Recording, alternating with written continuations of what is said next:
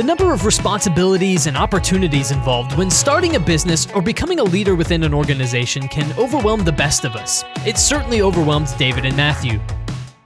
Join the two hosts as they interview successful leaders about their journey to leadership, including victories, failures, and realizations. This is Like It's Your Job, a podcast from TSG Publishing.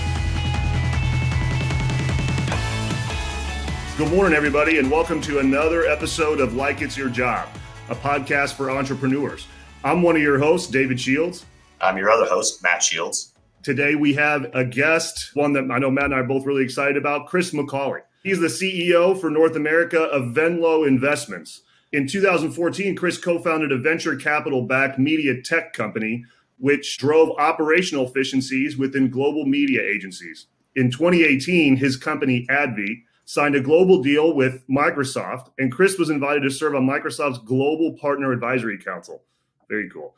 After a successful exit from his company in 2020, Chris joined the Venlo team to help drive operational efficiency and global expansion.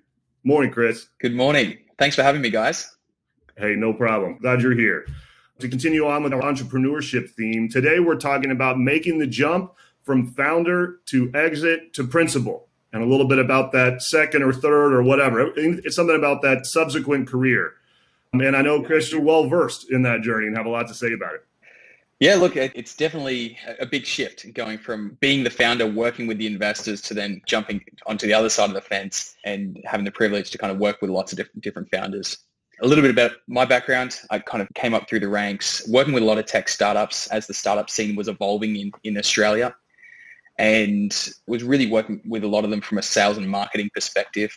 And this has gone back into, you know, uh, 20, 2010, 2011. And yeah, I was working for an advertising agency for a few years, running the sales team.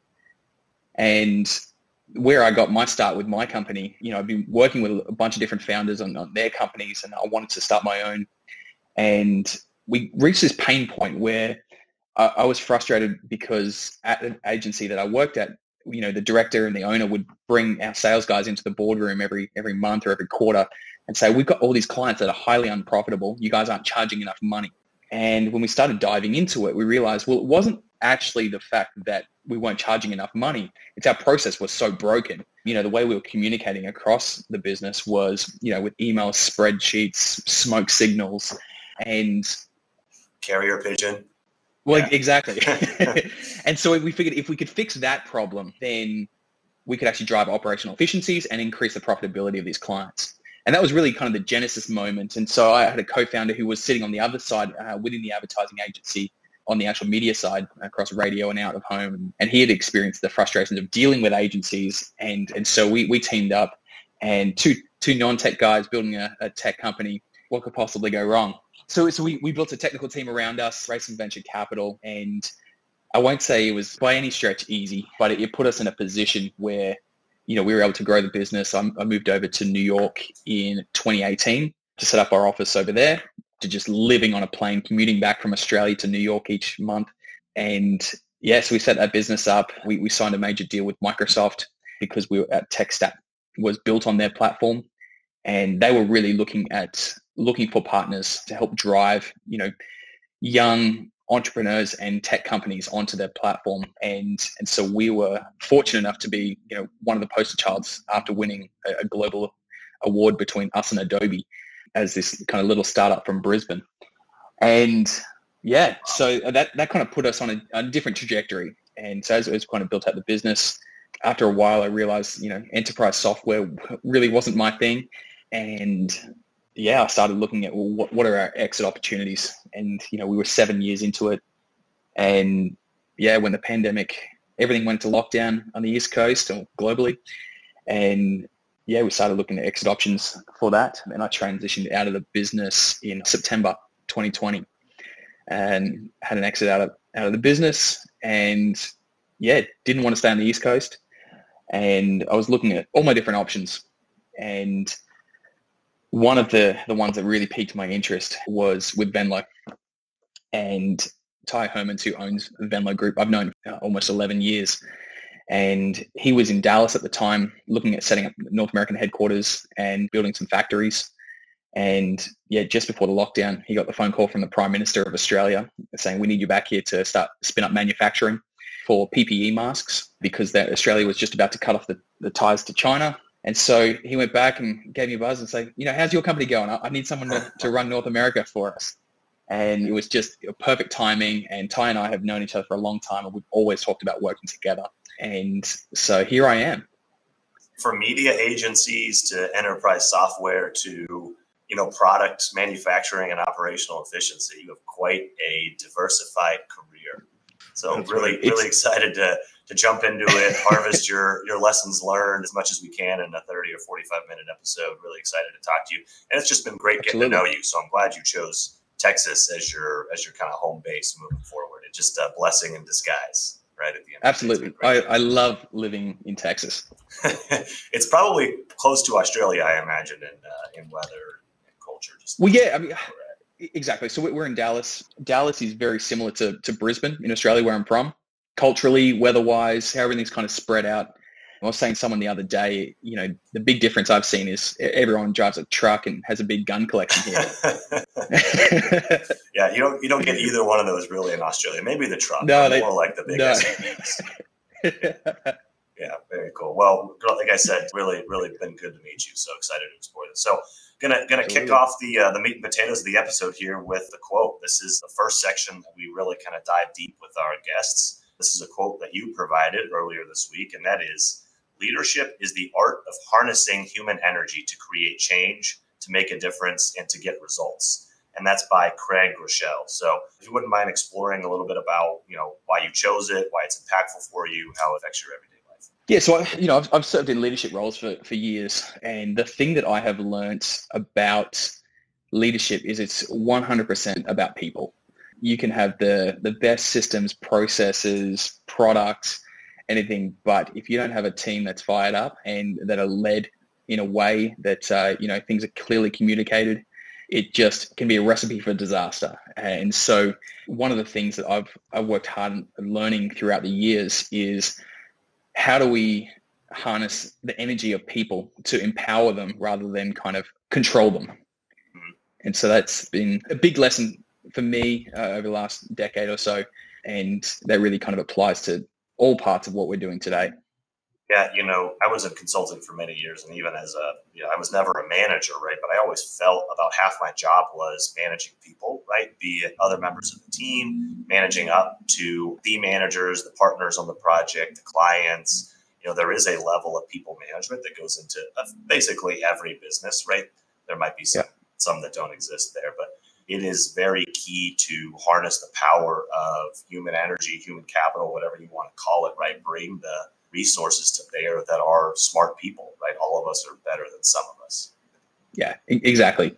And and so when we, we look to hire people, the first thing we look at is how do we unlock, you know, what are the things that people are passionate about? How do we get them excited about, you know, what they're doing, what we're doing, and what can we do to basically remove the roadblocks in what they do and how they perform so that we can both kind of achieve success. And it's not even necessarily about monetary incentives, right? There's a cultural component to it. There's a work-life balance component to it. There's a fulfillment in the type of work that's being done and, and the impact that you're having, be it for clients or end consumers or whatever it may be, depending on the business, right? That's exactly right. You know, we, we find that employees, uh, some employees, you know, want to make a social impact, which ties into a lot of the things we do at Venlo around sustainability and sustainable manufacturing. Some people are, are driven by, you know, wanting more cash, and and there's nothing wrong with that. Others, to your point, you know, want to want to work up the the the, call it the corporate ladder and and you know elevate their their position, their title, their influence. And so that, that's one of the very key things that we look at very early on with hiring any any employees and partnering with with people. It's like, where do you want to be? Like, what what will make you get up in the morning pumped to be here and bring in value? And and then from there, it's well, how do we then fit that into what we're doing, and then how do we actually empower that? Pulling from what does motivate somebody how much of that is saying, uh, you know, at the end of the day, it's great that, that you have this motivation, but we also need that directed and aligned with the company's goal and direction. There's got to be some some reciprocity, right? Some feedback between you know a team really enjoys executing right but we also have a goal and a plan and we have somewhere we want to be in 12 24 you know 60 months and aligning that what's that process like in your experience well it's kind of different by person kind of depending on, on where they're at in their career where they're at in their interests you know considering family and you know all, all those kind of driving factors for them but to your point you need to you need to align it with with what we're doing. So an example of that would be uh, when I was starting my my company, we absolutely believed that we were going to be a you know global business and we are going to grow very quickly, and we are very serious about building a global a global company. And so we looked around to find the perfect CTO, and you know we we looked across Australia. We interviewed dozens of very qualified people, but they either weren't a technology fit or they weren't a, a culture fit across the business. We ended up settling on a guy out of London and he had exited out of a startup previously as a CTO and then uh, joined a very large company to run their tech division. And we brought, relocated him and his family over to Australia to be our technology officer. But, you know, while you can have the best interviews up front, we, we learned very quickly that there was a misalignment in terms of where he wanted to go and where we wanted to kind of take the business. And I remember the moment sitting down with my co-founder and saying we've just spent so much money getting this guy here. He was on a high salary. He get equity in the business, and now we've got to go to our investors and our board and say he's not the guy. And so you know sometimes it, it is not a fit, and and you kind of have to act on that. But other times it's it's really a matter of we know what we're trying to do as as Venlo across our business, our group of companies that we own. We know where we're where we're trying to go, and so what we do when we look for hires now is like in the back of our mind, we know what we're doing, we know where we're going. How can we best empower someone to bring out their strengths and fit into that into that slot in a way that they're going to feel empowered, but you know we can make sure that we can keep everything moving in the right direction. Yeah. So you know starting starting something from scratch is is really hard growing something from scratch is also really hard and exiting is also really hard all of it have its kind of unique challenges that's one of the themes that we try yeah. to talk about in our in this podcast is that the growth to the exit part i mean every phase of that entrepreneur kind of kind of life cycle just in general you told us a little bit about advi and a little bit about the product and what you guys did but what are some of the lessons you learned from that startup to growth to exit process uh, one of the big lessons, which we didn't know at the time, in the early days, I think we raised capital too early before we had really validated the problem that we were solving. And don't hear that one we, very often. Yeah, you really yeah, look, Usually, people want to go as quickly as possible on the money side. Correct, but you know that whole ready, fire, aim thing works sometimes, unless you're aiming in the wrong direction. And so, you know, we, we started with this assumption of, of the problem that we were solving literally off an idea. We raised uh, a first little round of $100,000 for 10% of the business and someone backed us at an idea. He's a wealthy businessman who built the world's largest Salesforce services company, starting working with Mark Benioff from Salesforce when Salesforce had like 20 staff. Wow. And and was advising kind of Mark on, on how to how to build a global SaaS business. So anyway, I met him through a family friend and he, he said, you know, literally within the first conversation to cash in the bank was 10 days. And, and then he, he had a team of developers uh, in the Philippines for, for his services company. He pulled a few of them off and it's like, you're, you're now working for these guys. And so it happened in such a short period. We were still working full-time in our day jobs. And it was like, all right, we got devs now. We're building. And we hadn't really gone to market to validate how we could best solve this problem. And so that took us down a path of about 12, 12 to 14 months or so where, you know, we built out this prototype and we went out and met with customers and some of them, it genuinely freaked them out that we were trying to automate, you know, their jobs. We, I remember going and sitting with the CEO of a big radio network in Australia and, and said, look, you know, this is how we're going to drive efficiency across your business, automate this thing. And, you know, basically going to remove the need of the 50 people you've got in the next room that are sitting on the phones all day negotiating rates and, and everything. And they said, well, we can't just fire them and, you know, on a Friday and adopt your software on the Monday. And it was at that point where we took a real step back and said, well, are we too ahead of the problem? Are we, you know, we know that the industry is moving towards automation and, and driving huge inefficiencies. And to give you an idea of the advertising world, it, there's been a lot of consolidation amongst major agency holding groups. So WPP, they're one of our customers across several countries. And you know they've got about 200,000 employees, 4,000 offices, and they book a third of the world's advertising.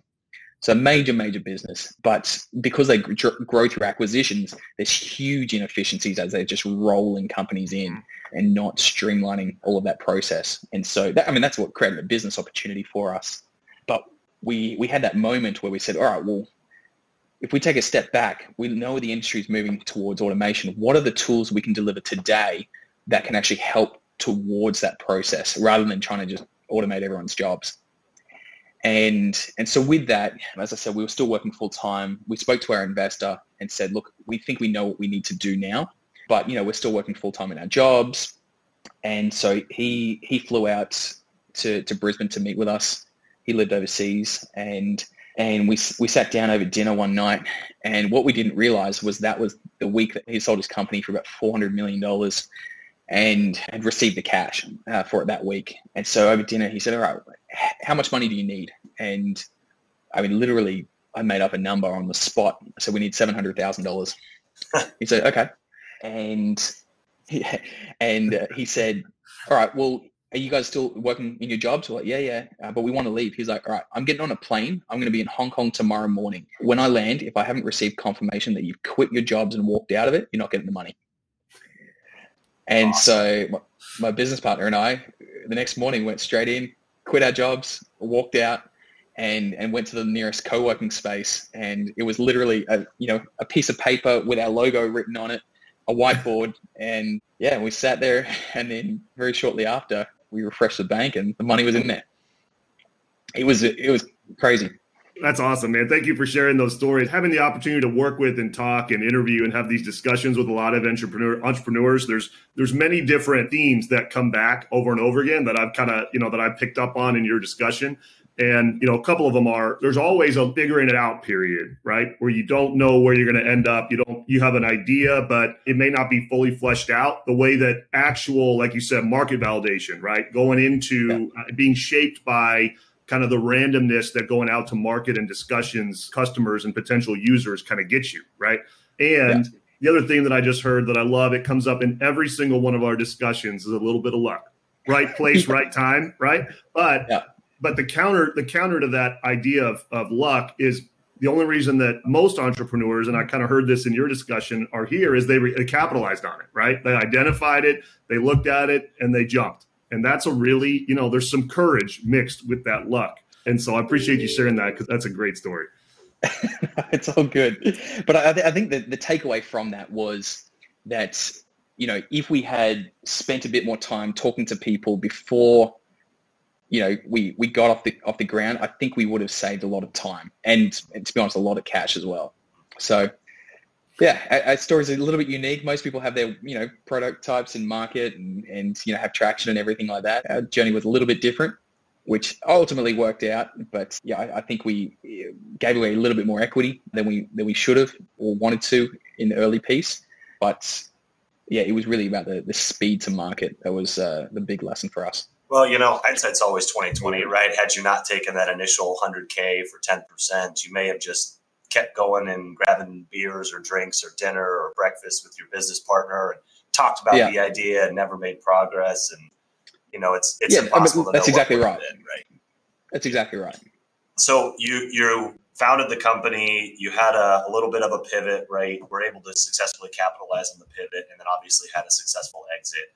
Now you're in now you're working for a, a, product owner, right? You know, you're out of software, you're out of media. You know, I mean, Venlo does a lot of media itself, but you're out of only media, right? And you're into a lot of tangible products now.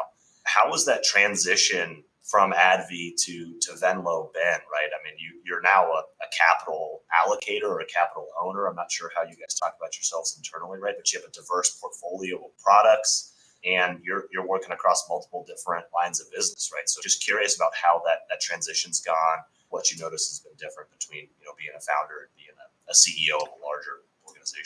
Good question. So, look, I mean, the biggest glaring difference is moving away from software. To spin up a thousand customers, you just need a thousand emails and uh, usernames. Whereas, you know, we, have got a, a pool company that we own to sell a thousand pools. The infrastructure required to produce a thousand concrete swimming pools that weigh 26,000 pounds, cranes, trucks, shipping, all the logistics, warehouse, like it, Lots it's just a different assets. animal. Yeah.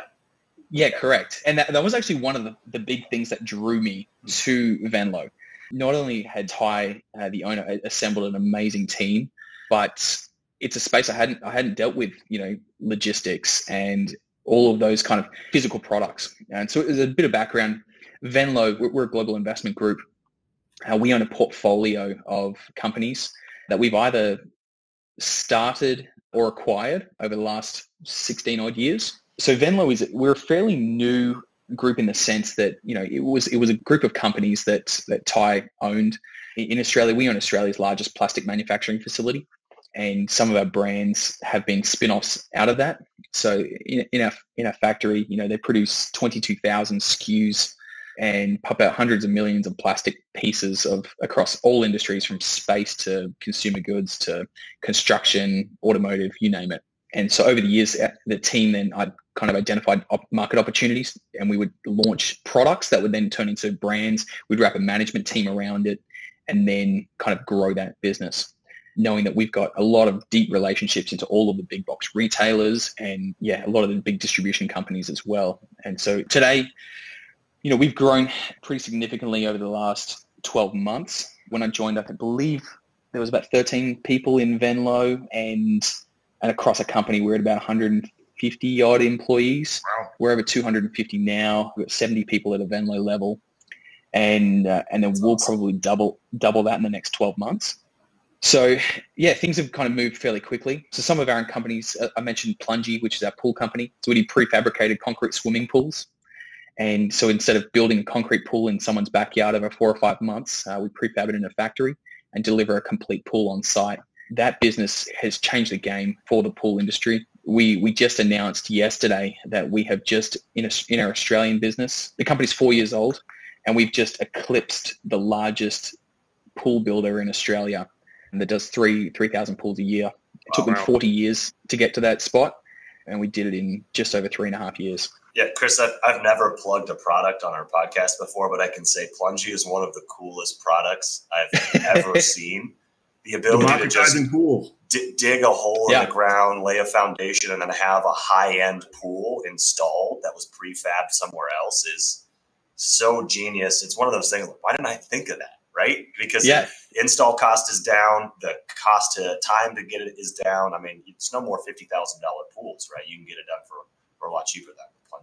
That's exactly right, and and you know average install time is about seven days. Yeah, so yeah, look, we're we're on we're on track to be the largest pool company in the world, probably in the next twelve to twenty four months. We're definitely the fastest growing, and so that's that's super exciting. We've also got a, you know a four driving accessories brand called TRED. We've got a construction brand called Build Tough. We've got a nutraceuticals brand that we developed during COVID to actually tackle COVID called Immuni. That's probably a second fastest growing company at the moment. And then we've got engineering firms, we've got manufacturing facility, we've just acquired another recycling plant to increase our access to, to recycled materials. And, and so we, we've got a bunch of portfolios. And, and so when I joined the group a little over 12 months ago, it was really with the goal to kind of take us from, you know, circa 100 or so million dollars a year in, in revenue. And the goal is to grow that to about a billion in turnover in the next four years through some fairly aggressive acquisitions. Yeah. And so really a lot of our focus behind the scenes is how do we build the operational machine? And so we've got a bunch of companies, there's 10 companies in total. How do we centralize, you know, logistics, warehousing, legal, HR, finance systems, all of that infrastructure so that we can build the business machine and then effectively go on an acquisition tear and and just start rolling companies into the fold. And that's when we'll see that exponential growth. Well, Dallas is a is a great place to be a hub for the U.S. market, right? Because it's centrally located. That's exactly right. Yeah. Totally. Yeah. And you know, Chris, it's really hard to build those kind of side services companies without a goal, right? Without an end goal, right? It's really hard to do it for disparate industries like a, a trucking company and a restaurant company, right? I mean, you know, it's very hard to find a platform to find the accounting and financial and the HR and the legal and the IT expertise that has the specialization necessary to dive into two very operationally complex industries like that. And everybody's heard of, you know, organizations like Y Combinator and Capital Factory that are software and VC focused, idea focused incubators. And I've seen companies focused on publishing Mm-hmm. aggregators, right? And what you guys are doing, you're aggregating products. The only only company I've heard of that has the scale and the expertise to aggregate physical product manufacture. Because when you think about software, like you said, that's not a thing you can touch and hold that you use, right? That you physically manipulate. And it's a, and it's the same thing with content, right? You know, books and you know ebooks and novels and you know things like that. I mean, that's not something that I mean you can't hold physical books, but obviously everybody reads everything online right now. And you're yeah. the only company that has built a plan, you know, an end goal in mind around the physical infrastructure of manufacture around plastic. And that's a really cool idea that makes you incredibly unique. Building a whole vertical, a shared service, product focused incubator is is something that I mean that's a that's a moat that nobody else has. There's just nobody that has the ability to do that. So tell us a little bit about obviously you have some kind of end goal on a number of different products and there may be some give and take, right? Where some of that end goal, like you said, is just starting with an idea, right? That says, hey, we want to go in this direction without a lot of concreteness, but obviously you have something in mind, right? A destination in mind. Tell us about that process and how you're contributing to Venlo, Venlo's goals now, working backwards to make sure that operationally you can get there. Good question. So I guess a lot of it has really built a lot of structure around what we're trying to do in, over the last 12 months.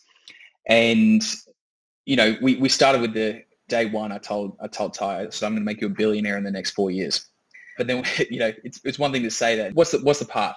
And so for us, we have taken an approach where you know, we, we've looked at where where is the industry going? What are the big trends that are happening across the corporate world when it comes to products and manufacturing. You know, at our core, we specialize in advanced manufacturing, and I would say we're one of the world leaders in advanced manufacturing. If you were to take a tour of our, one of our factories, it's robots everywhere. A lot of it's fully automated, and so we're, definitely very, very much at the forefront of that. But then looking at you know a big shift that's happening. You know, talk about the plastics industry, for example. There's a huge focus on recyclability and circularity. So, so one of the things that we have now built into everything that we do, every product that we design and develop has to have an end of life function to it. And, and so, you know, it has to have a recycle program attached to it so that we will ensure that not a single product that we ever make will end up in landfill. So there's there's kind of environmental and sustainability considerations to that. But then on the commercial side of things, you know, we we kind of have a have a goal of where we want to be. We'll we'll look to either either list or sell the group in the next four or five years or so. And so if we walk backwards from where we want to be to where we are today, there's big infrastructure considerations. You know, there's there's logistics. There's where do we have to put uh, footprints around the world? How do we finance what we're doing? How do we team up with the right companies and partners? What type of companies do we look at launching or acquiring uh, to to either support our internal infrastructure or drive revenue? And then a, a, big consideration in the advanced manufacturing space is access to talent. You know, there's a huge shortage of, of talent. And so a huge initiative that we have launched and we actually start breaking ground early next year on it. We're going to be building the world leading advanced manufacturing center. It's called AIMSI. It's in Brisbane. And we were approached by a university in Australia uh, that said, look, you know, we recognize there's a skill shortage and we are looking to build a new university campus that has a focus on advanced manufacturing, mechatronics and mechanical engineering. Would you be interested in partnering with us? And so that kind of snowballed a conversation to, would you be interested in actually relocating your factory onto our campus? And then, you know, we, we got involved and brought some some, uh, some really interesting partners across data centers. Airbus is now involved. Got some huge corporates engaged in the program. And what we uh, break ground on early early next year is a huge campus which will become our new Venlo headquarters. We have a, a new factory which will be about two and a half times the size of what we have today. And it's unbelievable. Then we have there's actually I'll, I'll send you some pictures afterwards. It's a we've got a runway built into the roof because there's a company that's working on autonomous planes for for human travel. So you know, autonomous taxis, and so their their global R and D center is going to be in our in our building. Not not to poo poo the idea, but I feel like a landing strip on the roof might not be a good idea because if they're just a few feet short, then you're going to have some major problems. When, when you see what this is, it will blow your mind. Uh, I'm excited to look at it. And and so really what, what it comes down to is is universities are looking to to train up more students and uh, and train up more kind of people with a technical focus to help with the job market. The challenge that a lot of universities have all across the world is there's a lot of theory involved. So while they might be working on projects that are you know technically very very sound or, or advanced, it lacks that industry uh, focus. And so what we're doing is we're bringing in, you know, our customers, our network, as well as about 100 other companies we're, we're inviting into this, where it'll be 100% industry focused problems. The students will actually work in the factories, working on real world products that we're shipping to, you know, we ship to about 127 countries at the moment. And so they'll get trained up in real world uh, situations. And, and the goal is that we're pumping out over 250 highly trained, job-ready students each year, ready to go into the technical workforce as the world moves towards advanced manufacturing.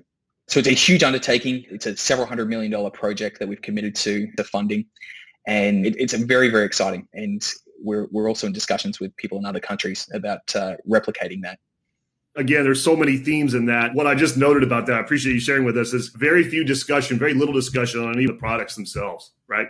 Strategies, right? Goals on sustainability, goals on increasing the workforce, right? Because there's, uh, you're right. I mean, if there's one thing that the world is missing right now, it's it's diversity of countries having the ability to put their hands and make stuff, right? You know, put their hands on products and and really manufacture. So democratizing the idea of manufacturing and and setting up your business, your organization, and your goals with those kind of key elements in mind sets the tone for what you can go accomplish, and that's very cool appreciate the uh, appreciate the discussion.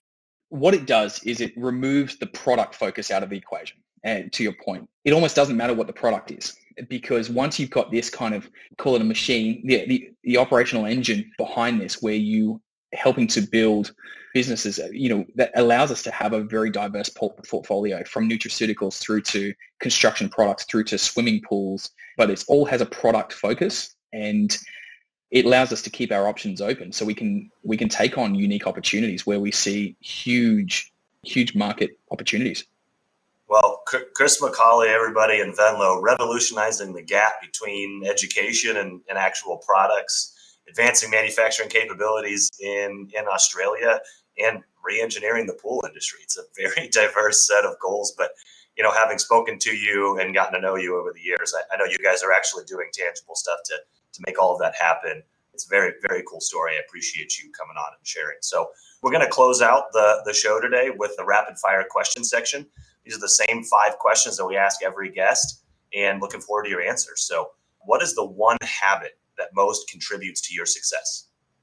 I'd say time management. I'm anal about being punctual. I love it. It's a big thing that I've always stuck with. I can probably count on two hands the number of times I've been late to a meeting ever.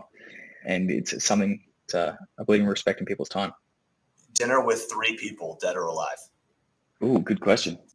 I would say Steve Schwarzman, co-founder of Blackstone. I'm a big golfer, so I'd probably say like Jason Day, who's my favorite Australian golfer, and uh, probably someone like Ryan Reynolds. I feel like he'd be a good a good time. You kind of look uh, like Ryan funny, Reynolds. It's a funny so guy. I feel like you would you look putting that out there. For anyone who's watching this, I can I can say that's unequivocally incorrect.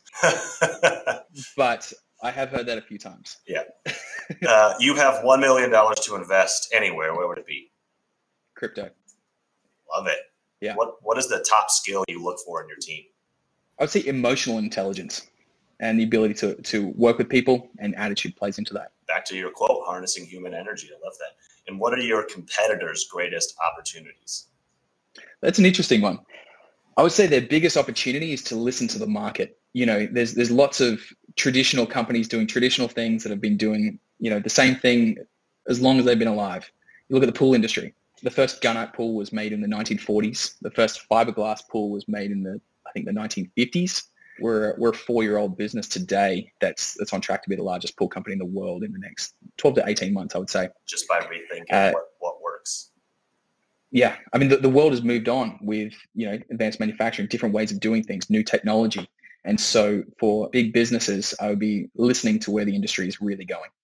Oh, I appreciate it. you kind of you gave us the opportunity and gave the listeners the opportunity to, to, to track your career a little bit from your day job to your side hustle to exiting to being a principal in a company that's literally trying to, to change the world. So thank you for your perspective. I, I know it. will be invaluable to the listeners uh, and uh, look forward to uh, continuing the conversation. So thank you. And, and you're the first uh, the first Australian on our podcast, first international. First international, that's right. I, I should say so. hey, I'm a Texan now. that's right. We'll get you a cowboy hat for Christmas. Yeah. yeah, that's it. okay, great. So everybody, if you if you like what you heard here, please visit us at growth2exit.com and shieldslegal.com for more information. Follow us on all of our social media channels for relevant business content. And if you'd like to learn more about Chris Macaulay and Venlo Investments, we'll include their website on the in the show notes. And feel free to reach out to me directly, and I can uh, I can help route you through as needed. Thank you, everybody. Thanks, guys. Appreciate the time. Thanks for having me on, Chris.